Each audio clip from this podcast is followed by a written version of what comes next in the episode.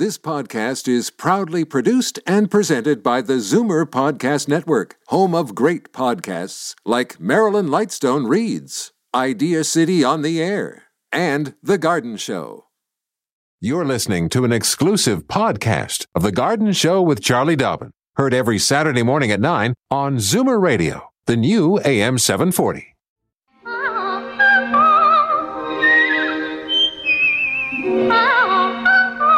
Welcome, friend, to our weekly garden party. We hope you brought along your questions because it's time to dish the dirt on The Garden Show with Charlie Dobbin, exclusively on Zoomer Radio.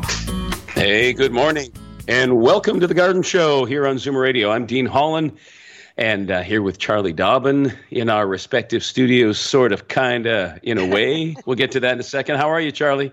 I'm doing great. I bet you look pretty silly dancing at the Royal Botanical Gardens to yes. the Garden Show theme music. Yes, that's exactly what I was doing, as you know, too. But you know, that's it's it's that music that we dance to every day, right? Or every Saturday. Every Saturday, yeah, just every Saturdays. Saturday. It's just Saturday. You got it. Yeah, I am at the uh, Royal Botanical Gardens because, uh, uh, well, I we had it's some. It's beautiful. It's a beautiful it is place beautiful. to be. Yeah, we had some family to visit. We're, my wife and I are both from the Hamilton area. And in fact, the house that we lived in just before we uh, moved to Collingwood, the very first house that we bought uh, as a couple, uh, was uh, just, oh, about a kilometer from here. And so we used to kind of stroll up this way on on our walks in the morning. So, yeah, so uh, R B G has been sort of part of the fabric of our upbringing since we were born. Nice. Nice place to be. And and as I think you know, we did an episode of Healing Gardens at uh, Royal Botanical Gardens because they had in, they've installed still very new garden, but it's all about medicine, plant-based medicines. Yes. You, you'll have to look for it before you leave today. Yeah. It's it's so, it's very cool. That it's a very large space, and each of the gardens is uh, designated by body parts. so Oh, okay. The, the brain garden, and then there's the bones garden and the heart garden. And so all the plants that are within those systems that support, you know, health of those systems have, are are planted there. It's very cool. Right. Lots well, the whole, and the whole place, of course, is just cool. And I haven't been here in a number of years, and I, I, I'm reminded about how it's so delightful to come back. There's so many gardens. Of course, there's there's the, the rock gardens. There's the oh, yeah. lake, the Laking garden. There's yeah. all sorts of different. There's the arboretum. There's yep. all sorts of pieces to this R B G, and I think it's about ten kilometers by four kilometers in size. It's huge, and it's, it's bordered huge. by wetlands on either side. It is absolutely spectacular out here, and I have to thank Sage at the R B G for making this possible for me. um, I thought, if I'm going to be in Hamilton and I got to broadcast off-site, then where else should I be? I should be at the Royal Botanical Gardens, and here I am. Yeah. Good for you. And and I guess one more thing I'd just like to add is that sometimes people say, oh, I've been to the Royal Botanical Gardens. Why would I go again? Well, the reason why you would go again is because there's mm-hmm. always new stuff. Um, the Rose Garden was completely renovated, and they had a big grand opening about four or five years ago. So that just gets better as it gets older. And as you point out, the Rock Gardens, those were all also highly renovated about eight or nine years ago. So it's always new stuff. Gotcha. Okay, I'm going to give out the numbers. Uh, sure. Yeah, I should do that. I know you probably have some announcements. We will have to take a break in a oh. second. But yeah, anywhere in Toronto, four one six, three six zero, zero seven four zero, or toll free anywhere in the province of Ontario, one eight six six, seven four zero, four seven four zero. Uh, we want you to call often, call early, and one question per call, please. And I got to tell you, we want you to let Carlos know if you are a first-time caller. And when I got here and I was set up, I thought, oh, my goodness, I forgot the bell. However, okay. however... However, right across from me, there's this gift shop, and they have these wonderful chimes. So I borrowed one for the show. Oh, oh nice. Isn't like that a nice garden nice. wing sound? I kind of so, like that better yeah. than the big cowbell. So there you go. So we have those are your garden wings if you call and let us know, okay? So, right. Charlie, I do have... Yeah, uh, go ahead. I just want to remind people, anybody who's in the, my area, I'm in uh, Prince Edward County, not far from Belleville. I am presenting at the for the Trenton Horticultural Society tonight, and uh, anybody who would like to come is welcome to come. It's a potluck dinner, and my presentation is gardening as we age, and so I'll be giving everybody some tips and tricks on how to stay young in the garden, no matter how old you are. Uh, and one other thing, I did get a note The um, the Orchid Society's had some big issues with having the big orchid shows because of the pandemic, but they are doing a special one-day orchid sale at the Toronto Botanical Gardens. So if you're in that area and you are an orchid lover, it's free admission, twelve to five p.m. on August the seventh. So Toronto Botanical Gardens, big orchid day for selling orchids. Because I guess some of these growers haven't had a chance to sell any because there hasn't been any shows. So they're, I think they're a bit overloaded with orchids right now. So you could likely get some pretty beautiful, good deals that day, August seventh, between twelve and five. Gotcha. Okay, have to take a quick break, but we will be right back with much more on The Garden Show. Fur and feathers and bugs of all size. There's more going on in the garden than you realize. Should small creatures become a big problem, then you've got The Garden Show with Charlie Dobbin. Exclusively on Zoomer Radio. Yes, indeed. We are back with The Garden Show here, and uh, I'm Dean Holland, uh, in here with, uh, well, not in here, but yeah, virtually with Charlie Dobbin. Charlie, are you ready to take a call? Absolutely. Okay, we are going to Markham for our first call. We have Barb on the line. Welcome to The Garden Show, Barb. Hi. I really enjoy Hi. this program, and thank you so much for taking my call. Uh, it's regarding tomato plants. I planted two tomato plants in the early spring. Uh, one was called Early Girl, and the other one was um, uh, beefsteak tomato. I have lots of leaves on these two tomato plants, and lots of flowers, but the beefsteak tomato plant has uh, fruit, but the other Early Girl does not. The flowers are there, they're healthy, but the fruit is not developing. Is there too much fertilizer in the soil? No, it sounds like what you've got, you've got everything right. You've got the flowers, you will get fruit once the flowers are pollinated. Tomatoes pollinate themselves, so you don't even need insects flying around doing the oh. pollination for you because the flowers are perfect, what we call perfect flowers, so there's it's self-pollinated. I think, are you, you said there's a lot of leaves. Uh, have you been fertilizing quite regularly? Uh, I fertilized quite a bit when I first planted them, but the last two or three weeks I have not been fertilizing them. Okay, yeah, so um, it is a good idea to fertilize, you know, every two weeks, typically, when they're in containers. If are they in the ground or are they in pots? In the ground. The ground. Yeah, so in the ground, uh, I probably wouldn't fertilize anymore because it's likely that all that food you're giving is creating lots and lots of leaves. And really, at the end of the day, you don't want that many leaves. You want flowers. It could be that buried in amongst all those leaves, there are little fruits you're just not seeing. So sometimes I will do some trimming to thin out some of the foliage on my tomato plants. They just get so full of leaves. Yeah. Uh, so I, I'd be inclined to believe that there probably are some fruits in there. And yeah, pull back on your fertilizer. Keep up the consistent watering because you otherwise you can end up with fruit that is cracked or or you know ends up with the blossom end rot if we kind of ignore our tomatoes when it's hot and dry. Right. So stay on top of that. But I wouldn't worry. I, you know, it sounds to me like you're doing everything right. Just just keep an eye and, and look more closely. I bet you there's some Early Girls in there. Okay, and I want to compliment you so much on the program, The Healing Garden. The series is wonderful, well done and executed, and certainly a highlight of the day. Thank you. Thank you. A lot of fun and work, obviously, to make it. I but sure uh, it yeah, is. pretty, pretty, pretty fun. Great. Thanks. Uh, yeah, thanks for the call there, Barb. Uh, just to that end, Charlie, uh-huh. um, just wondering, you had an email uh, about watering, just because we talked about that, from uh, Min. And she was asking, is it better to water in the early morning or in the evening, or does it matter? And so I just, uh, you know, you were, you were, I'm just curious myself. Yeah, it was a good question. Um, Should we water flowers early or late, or does it matter? The answer is always, always better to uh, water early, as early as you can. Never water at high noon because you're basically wasting water. It evaporates as fast as you can get it on the plants. But early in the day, the plants can absorb and use the water you've given them. And the bonus is that by the time the sun does go down, the plants are dry. We, it's never a good idea to have any of our garden plants soaking wet as the sun goes down because we, particularly with high humidity like we're having, we do end up with a lot of um, fungal diseases like powdery mildew, uh, et cetera, et cetera, black spot on the roses. So avoid wet foliage by watering early in the day. Okay. Uh, have to take another quick break, but we'll be back with much more here on The Garden Show. Daffodils and daisies, bluebells and begonias, forsythia and foxgloves, marigolds, magnolia, lavender and lupins, dahlias, delphiniums, stalks, phlox, hollyhocks, tulips and sweet williams. You've picked the right place for everything floral. This is The Garden Show with Charlie Dobbin, exclusively on Zoomer Radio.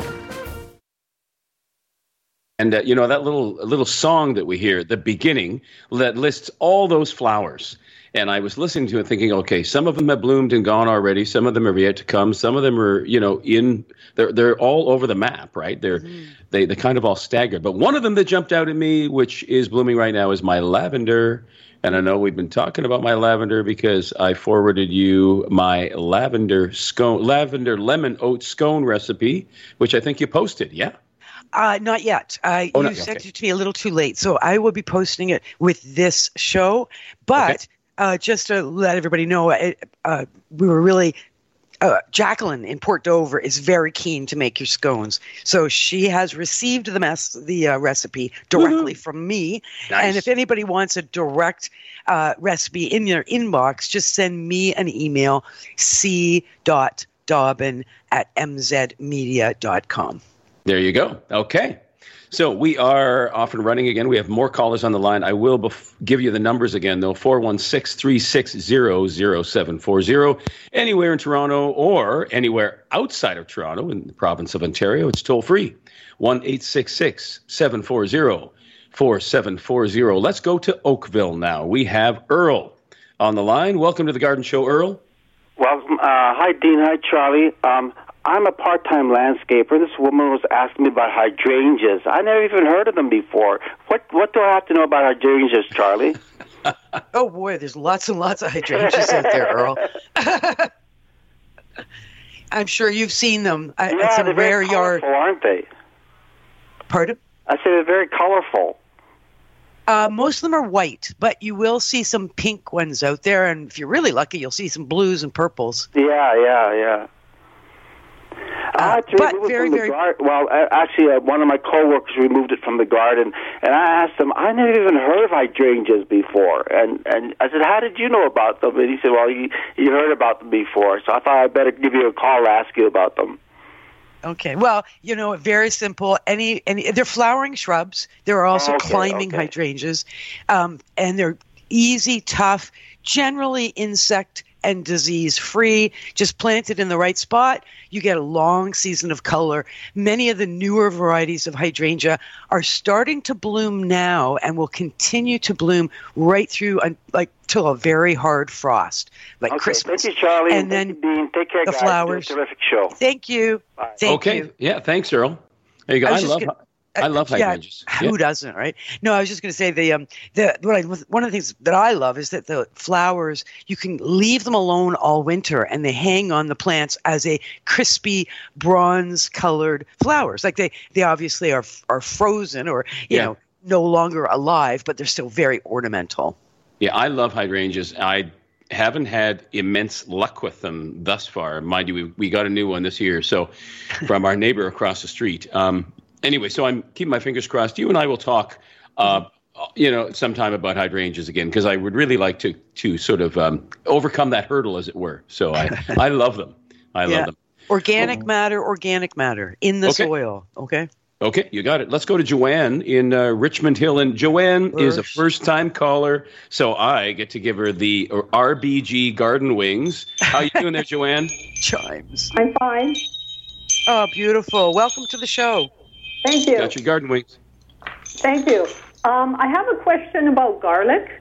Um, we we dug up our garlic last weekend, and we noticed out of the forty-two bulbs, half of them had no roots uh, hanging off them. So we opened them up, and there looked to be little uh, worms or maggots, or are they nematodes? And that's what we're trying to find out. And I sent you an email with some pictures of them just to be sure last week. Yep. But my yep. question no. is, are they maggots and can we eat the good bulbs? Because the good bulbs have all the big roots on them. And is our soil infested now with whatever it is? And can we use that soil again next year? That's yeah. the one okay. question I know. Great questions, Joanne. And I did get your email, so thank you. Thank you. Uh, so I, I looked it up. I mean, onion, there's no such thing as a garlic maggot. They're called onion maggots. But, of course, onions and garlic, they're all the same family. Uh, and it's just a question of what they are. So number one, you asked, are they nematodes? They are not nematodes because nematodes are microscopic, so you would not be able to see them with the naked eye. The thing about maggots, onion maggots, garlic maggots, any of those maggots, is they look like fly maggots, which means they're white, they're elongated, if you've ever seen fly maggots, uh, and, and they wiggle around, they're quite active. Okay. But there's something else called a bulb mite. Bulb mites, again, can attack any bulb. And what's different about them, and this is what I think you have, is they're not pure white. They're an off-white, so a sort of a creamy white color. They're globular in shape. Instead of being elongated like a little larva, they're more globular, and they're shiny. And I think that's what you've got on the infested bulbs is bulb mites. So the question is, can you eat the good bulbs? Absolutely, yes. There's absolutely nothing wrong with eating those ones. Should you destroy the ones with the mites? I would. I wouldn't even compost them. I would get them off the property. Uh, will you rotate your crops next year? You're going to have to. Yeah. I would not plant garlic back in that same spot for a number of years. Uh, any of that family, no onions, no leeks, no garlic in that in that bed, in that soil. There's nothing you can do to eliminate the insect other than starve it from its favorite food. So just keep all your bulb plants out of that area, and uh, and give it a good three or four years, and then try a test. Uh, you know, plant a few in three or four years and see how it goes. But they are very difficult to eliminate. Wow. Okay. Do you have any idea where they came from? Because we, we planted garlic there for years and years. Yeah. It, they could have come on some garlic. I know in your email you indicated that this was garlic from different sources.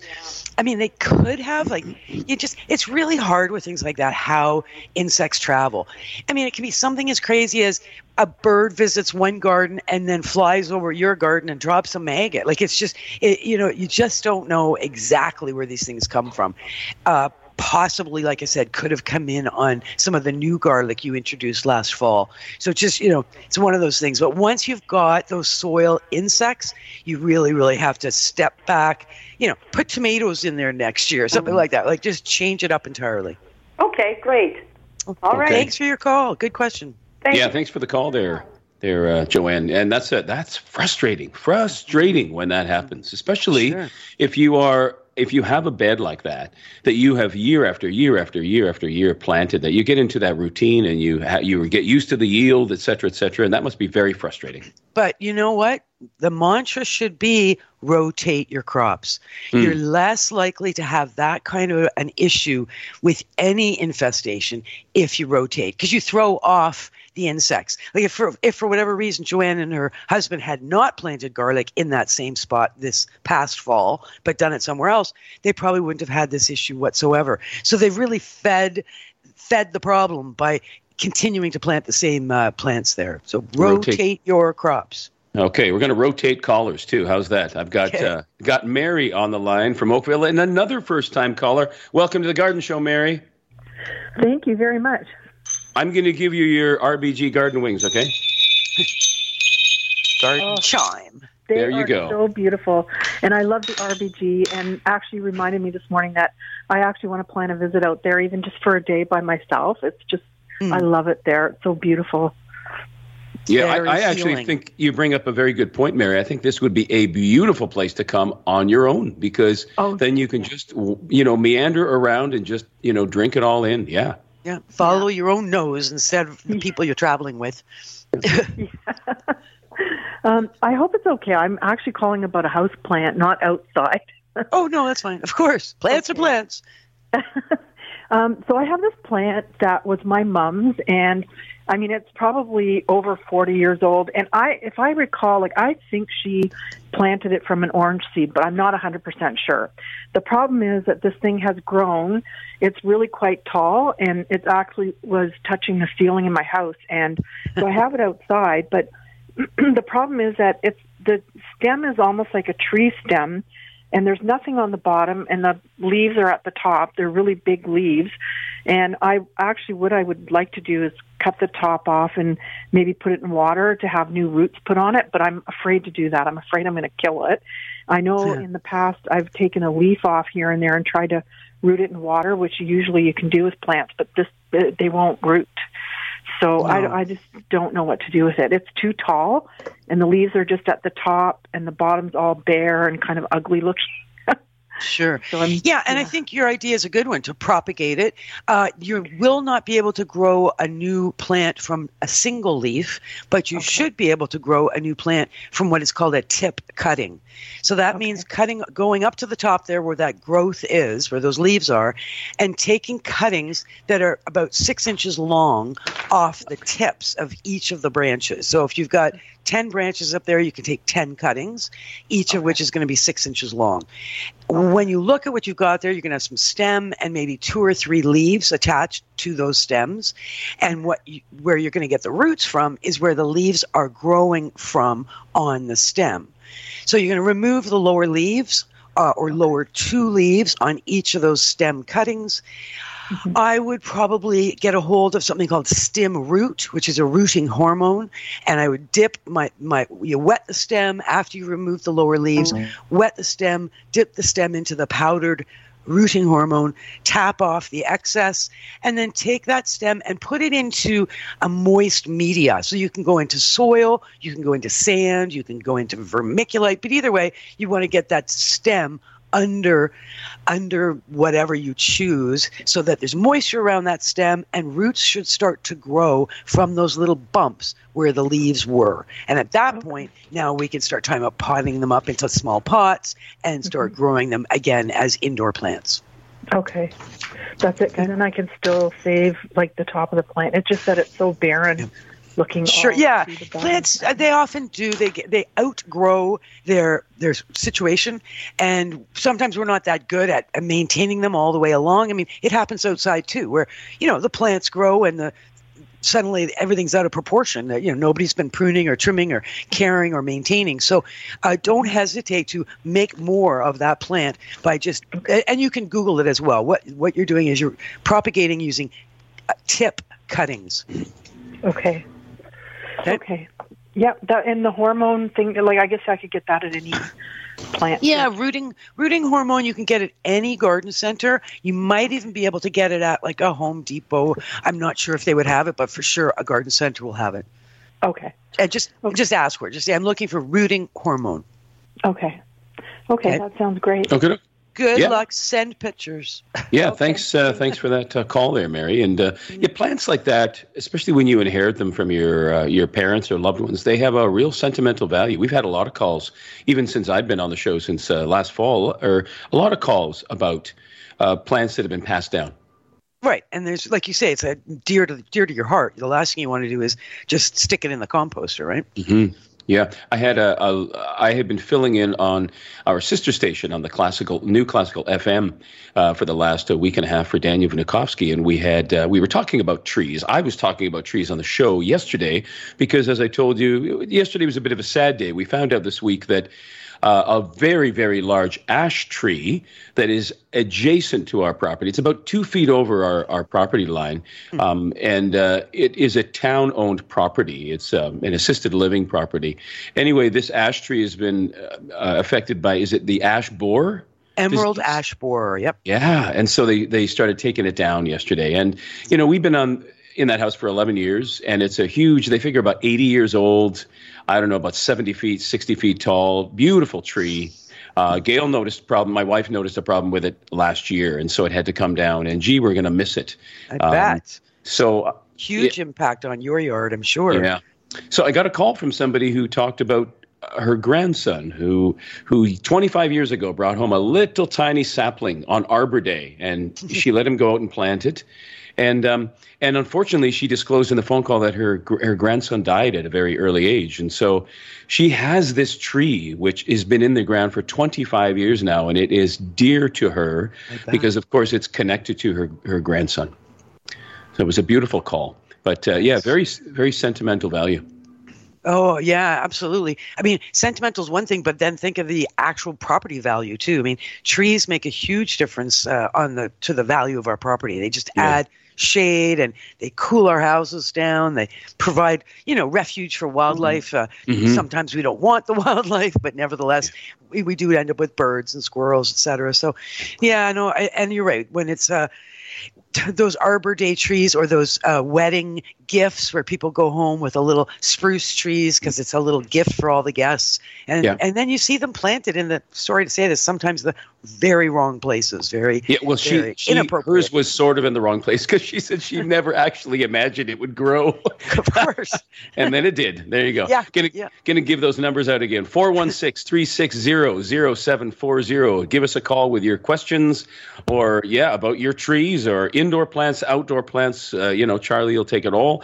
Uh, toll free anywhere in the province of Ontario, one eight six six, seven four zero, four seven four zero. Uh, let's go to Huntsville now. We have uh, Brian on the line, and Brian is another first-time caller.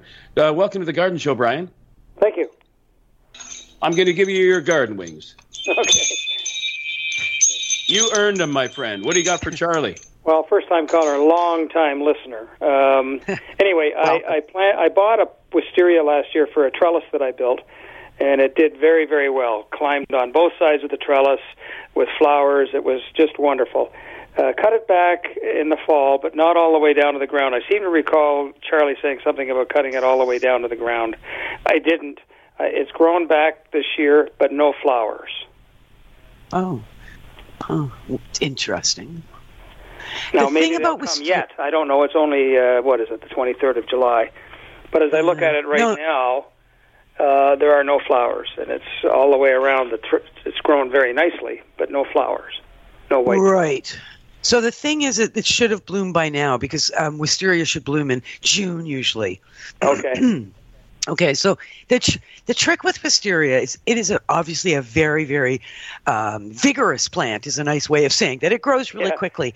Um, yeah. But we do – it you actually need to prune it twice a year. And okay. uh, I'm just trying to – I mean I, I avoid wisterias myself whenever I can. Uh, and okay, here, I'm just going to quickly just tell you what I – if I had a wisteria, what I would do. Um, so they they can be pruned – drastically any time of year, but uh, it might take a few seasons for it to bloom mm-hmm. again. Mm-hmm. Um, one issue is that the wisteria blooms on the lower uh, twelve inches of last year's growth. Okay. So you kind of every spring you look at it, or even at the end of the summer, you can see this year's growth. And it's often quite a lot, you know, two yeah. or three or four feet. Right. So you don't want to prune it all away, but you want to prune three quarters of it away. And right. uh, and that is, so because if you do um, prune it all away, you will not have blooms the following year. So do leave some of last year's growth. So in the case of this coming uh, fall, when you're looking, or later in the summer, when you're looking at the plant, leave some of this year's growth, but not all of it. Um, okay, that's maybe and, and the mistake that, I made, yeah. Yeah, so you might have just taken it all out of there. So, and yeah. the other thing is there are, so that's just right away to get it to bloom. To bloom, but then there's usually you'll do a, another pruning after it blooms. So, so do the the sort of late fall cut back, leaving some of this year's growth. Mm-hmm. Hope for flowers. Watch for flowers next spring, late spring, early summer. And when once the flowering mm-hmm. is done, again, it's a it's a pretty radical. At that point, you can do a very hard cutting back again because you're going to encourage more growth next summer, which you'll cut back at, some of it back at the end of the summer. Wisteria is a bit of work. It's two minimum of two prunings a year. Yeah. Okay. Well, they're okay. Yeah, but they're very enjoyable. You don't have to, you know, do too much other than just enjoy it. That's true, and they're beautiful. They're you know yeah. stunning. So yeah, and I think that's why people love them. Yeah. Okay, so good for you. I hope you built a really strong arbor. You said you built something. Yeah, I built a trellis, like an arbor or whatever. Of trellis. I hope it's really strong. Yeah. Okay. Okay. Thank good. you very much. Good luck. Thanks for calling. Yeah. Okay. Thanks so much, Brian. Wait, and he, now that I think about it, he's in Huntsville, too. Yeah. Wisteria, I mean, there's climate change for you. We used to get excited when wisteria would bloom in Toronto, and he's up in Huntsville getting it to bloom, so wow. Wow, good for him. The Mysteria of Wisteria. There we have it for you. There we okay, have it. Uh, we we do have uh, lines are open. Okay, uh, we have to go to a break, but I'm going to give you those numbers once again: four one six, three six zero, zero seven four zero or toll free one eight six six, seven four zero, four seven four zero. Please do give us a call. We would love to chat with you. And uh, right now I have to go to a quick break, but we'll be right back with much more on The Garden Show. Don't change stations just because the weather changes. Garden tips and advice all year round. This is The Garden Show with Charlie Dobbin, exclusively on Zoomer Radio. Oh, yes, we are back with much more on The Garden Show. And holy cow, now everybody was waiting around the corner for me to give those numbers. And now the lines are loaded again. Okay, let's uh, go directly to Al in Etobicoke, who is another first-time caller. Welcome to The Garden Show, Al. Thank you. Okay, here are your garden wings. Ooh, there I you like go. Those chimes. They're, I think everybody likes them. What do you got for us, Al? Yeah, I got a problem with my uh, potato plants. Something's eating them, and I was told that if I spray alcohol on the leaves, that would stop it. And the other question, and I they'll make is, and they'll make for really good French fries too. I get drunk, you know, eating them, so it's great. Well, well yeah, rub, uh, rubbing alcohol. Maybe I'll go to the other alcohol because it might be cheaper. So, Al, what's eating the leaves of your potato plant is something called the Colorado potato beetle. They are quite endemic this year. Everybody who's growing potatoes seems to have that beetle chewing the leaves. What I would do if I were you is I would just dig up my potatoes now, enjoy what you've got, because as the leaves disappear, the plants will stop growing anyway. Spraying rubbing alcohol, particularly straight rubbing alcohol, will kill the leaves as quick quicker than the beetles can eat them. And to make a mix, which you could do, of alcohol and soap and, and all those homemade recipes that you can make, they really will not stop the beetle. This uh, this is a pretty, um, it's very hard to kill beetles. They have a hard body, a shell-like body, and to penetrate that body with any of these sprays is not easy. You can pick and squish, or you can harvest now. That would be my suggestion. Thank you. Okay. Yeah, good luck on that, Al. And uh, Thanks my vo- for calling. My, my vote is for the, uh, yeah, some gin maybe would be nice. And, uh, we could have a little uh, little drink by the garden there, and then we'll get all those beetles and we'll just ship them right back to Colorado where they came from. Exactly. We could, yeah. Wouldn't that be nice? Yikes. Okay, got another first-time caller, Scarborough. Let's go to talk to Rosina. Good morning, Rosina. Welcome to The Garden Show. Okay. Are you there, Rosina? Yes, I am. Good morning. Thank okay. you. I've got your garden wings, hon.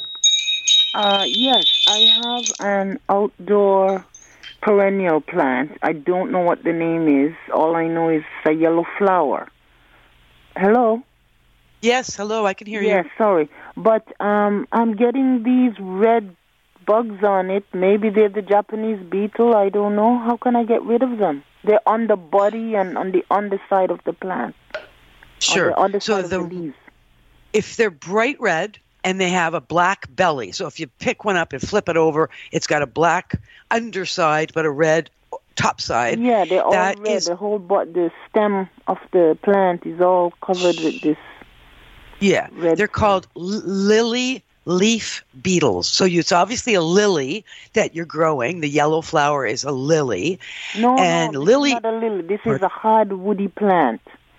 Grows about four four feet off the ground, uh, but Wait. I don't know the name. I just I'm just trying to figure out how I can get rid of these red bugs that are sitting on the stems, the whole mm-hmm. body of the, the, the shaft of each. Uh, okay, uh, all right. So I'm not sure then what you're growing. It's it's grow. It's a yellow flower now on this four yeah, foot tall it's plant. A yellow flower now, but the bugs themselves are red. Reddish. Right, I got it. I'm just trying to figure out what the plant is. Yeah, uh, okay. Um, in the case of an again with the beetles, it's very difficult to spray and kill them. What you can do is go out to the plant. Put, put an old sheet on the ground or some newspaper on the ground, and then use a broom and give the plant a, a, a sweeping or a bit of a, you know, banging around with a broom. All those little bugs are going to drop down onto the ground, onto the sheet that you put there or the newspaper, which gives you a great opportunity because you have a pot of water or a pail of water standing by, and in that pail of water you've dropped a drop of soap, and then you pick up your sheet or your newspapers and you tilt up all those insects into the pail of water, and they drown in the pail. And if you do that every day, maybe twice a day, you will certainly never get rid of the insect, but you can certainly get rid of a lot of them, and the plant should be able to withstand one or two. It's the hundreds that do the damage. Okay. And is this, when they start coming in uh, earlier, would I have been able to spray them with something to avoid them bunching so much? Or Well, yes, because beetles... Um, Most all insects have uh, a life cycle that is not that's different. So you've got the, what we call metamorphosis. So, um, like a butterfly doesn't start like a baby butterfly and turn into a big butterfly. It starts as a little caterpillar mm-hmm. and turns into a big butterfly. So major change in its body form. Many of the beetles start life as a little tiny larva that is not very attractive. But you have to see them. You have to recognize that they're there and spray those little larvae before they become beetles in order to be effective. But you've got so to be really on the ball, really looking for them. What do I say okay, them with? Good, good luck on that, Rosina. Sorry, I have to run. We have to okay. take a commercial break, but thank you for your call. Yeah, thanks for calling. Yeah, Don't and, be a stranger. Uh, yeah, for sure. Uh, Got to take another commercial break, but we will be right back with much more on The Garden Show. Fur and feathers and bugs of all size. There's more going on in the garden than you realize. Should small creatures become a big problem, then you've got The Garden Show with Charlie Dobbin. Exclusively on Zoomer Radio. Yeah, it certainly has been a show about small creatures becoming big problems, hasn't it, this week? I guess that's the time of year, correct? Mm, I think so. Yeah, it's uh, okay. Uh, let's see what Trudy's got for us in Saint Catharines. Welcome to The Garden Show, Trudy. Hi, it's me Hi there. What, again with a bunch yeah. of questions. Uh, my question this time is I have a young sweet cherry tree, and I know normally you prune trees in the winter while they're dormant, but I've been hearing now to prune cherry trees in later in the summer to prevent a particular disease that will could happen if you prune it during the dormant time. Is that correct, or should I prune huh. it in the winter? Uh, okay, so this is a good question. I do not, uh, I do not know the answer to that question. I need to check that out. As far as I know, we we always do our pruning. Okay, keep in mind two things. When we grow fruit trees, whether it's cherries or apples or peaches, we prune them. There's two ways to prune them. One is to prune them to maximize the fruit. The other way to prune them is to maximize the beauty of the plant. So oh. maximizing the fruit does not always end up with the best looking plant uh, because it's just very much designed to be a big, the biggest harvest that you can. But in terms of sweet cherries being pruned differently than other fruit trees is news to me, but that isn't unusual. Sometimes things, stuff is news to me. So let me check into it, and I will let you know either before this show is over or first thing next week. Okay, thank you so much. I appreciate that. No worries. Thanks for calling. Yeah, thanks there, Trudy. Um, okay, well, let's go to Elizabeth in Scarborough. Welcome to The Garden Show, Elizabeth. Oh, good morning. Uh, my question is, is there a preference between composted cow manure and sheep manure? I was in the uh, Rona yesterday, and they were both there, and I thought, okay, which one do I buy? I, I told before about my spindly rhubarb, and you suggested uh, composted uh, uh, to put on it, and uh, I just wondered. Which one? Very good question, actually. Honestly, there's not a lot of difference between them. Okay. Uh, and when you see the different bags for sale, I think it's because they have a, a buyer at Rona who has access to both sheep and cattle manure and says to themselves, well, you know, some people prefer sheep, some people prefer cattle, I'll get both, and provide it mm-hmm. in the stores for the for the customers. Um, when, I, when I've studied the what they know about sheep and, and cattle manure and which one's better, the bottom line has always been that there's a tendency for sheep manure to be slightly higher in its nitrogen um, content than uh-huh. cattle manure. But but remember as well that the manure is only as good as the food that went into the animal. Yeah. So we don't always know what that is. Uh-huh. But assuming that they're, you know, properly fed and well-maintained and healthy animals, their manure is lovely. And once it's composted, it provides excellent uh, organic matter for our gardens. So I wouldn't I wouldn't stress it. I'd get either one virtually the same, though, like I say, technically sheep is supposed to be slightly better. Okay. Now, is there is there any good in in in um, what I compost from my uh, vegetables and whatnot? That I, I have a, a pail at the side door, and, and so all sure. my orange peelings and coffee grounds and potato peelings, sure. everything goes in that. It takes a very oh. long time for me to get some good earth out of it, but at the bottom there is. Is that um, beneficial? Oh yeah. Oh, definitely. Like that's a hundred percent organic matter, and you know exactly what it is. Because you yeah. made it.